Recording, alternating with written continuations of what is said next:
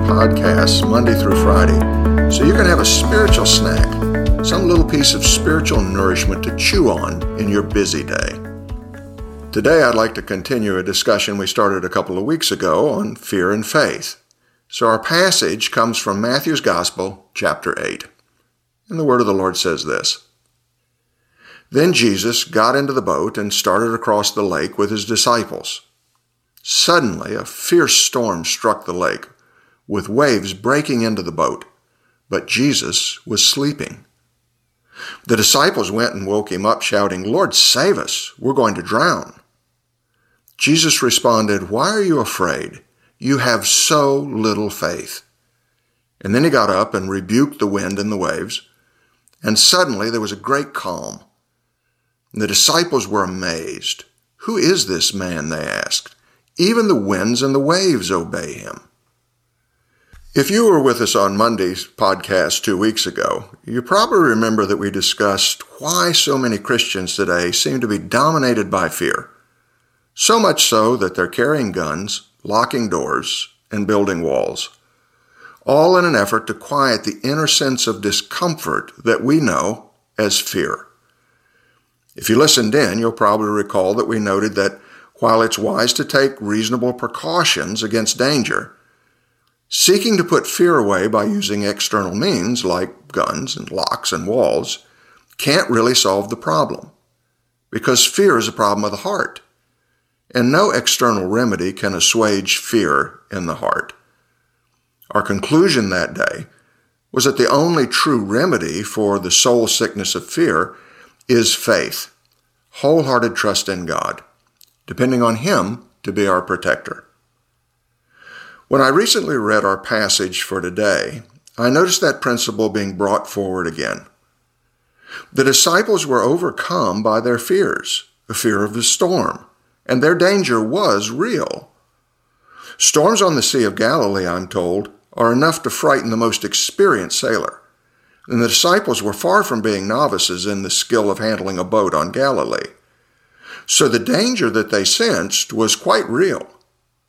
And yet Christ gently rebuked them for their fear, saying, Why are you afraid? You have so little faith.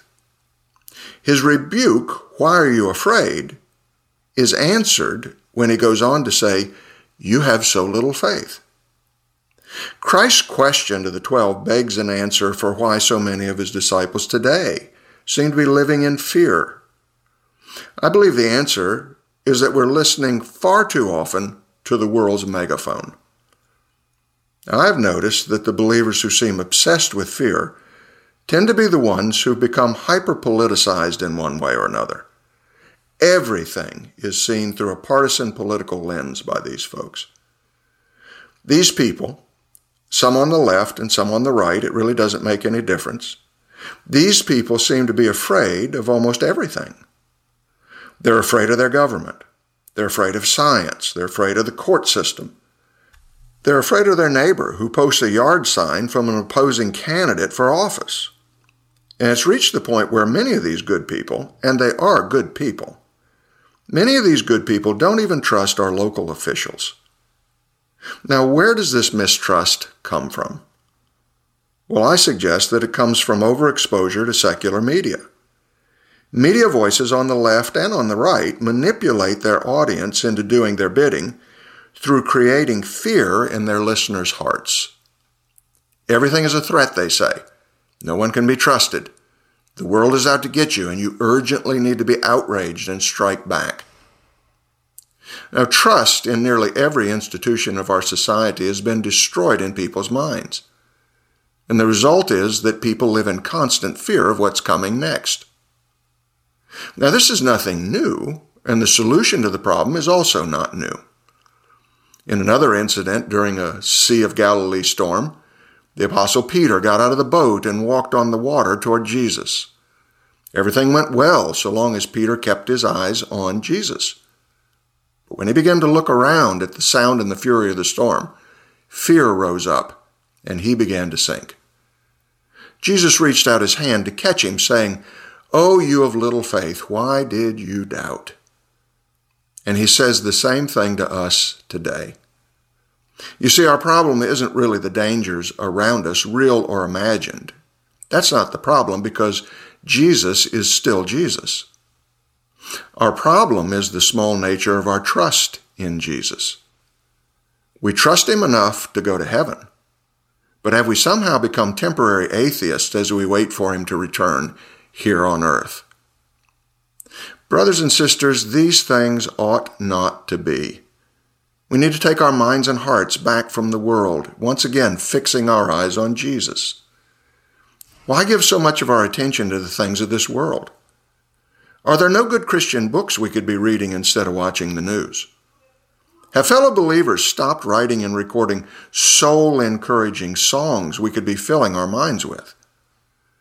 Are there too few brothers and sisters in Christ to fellowship with around God's Word?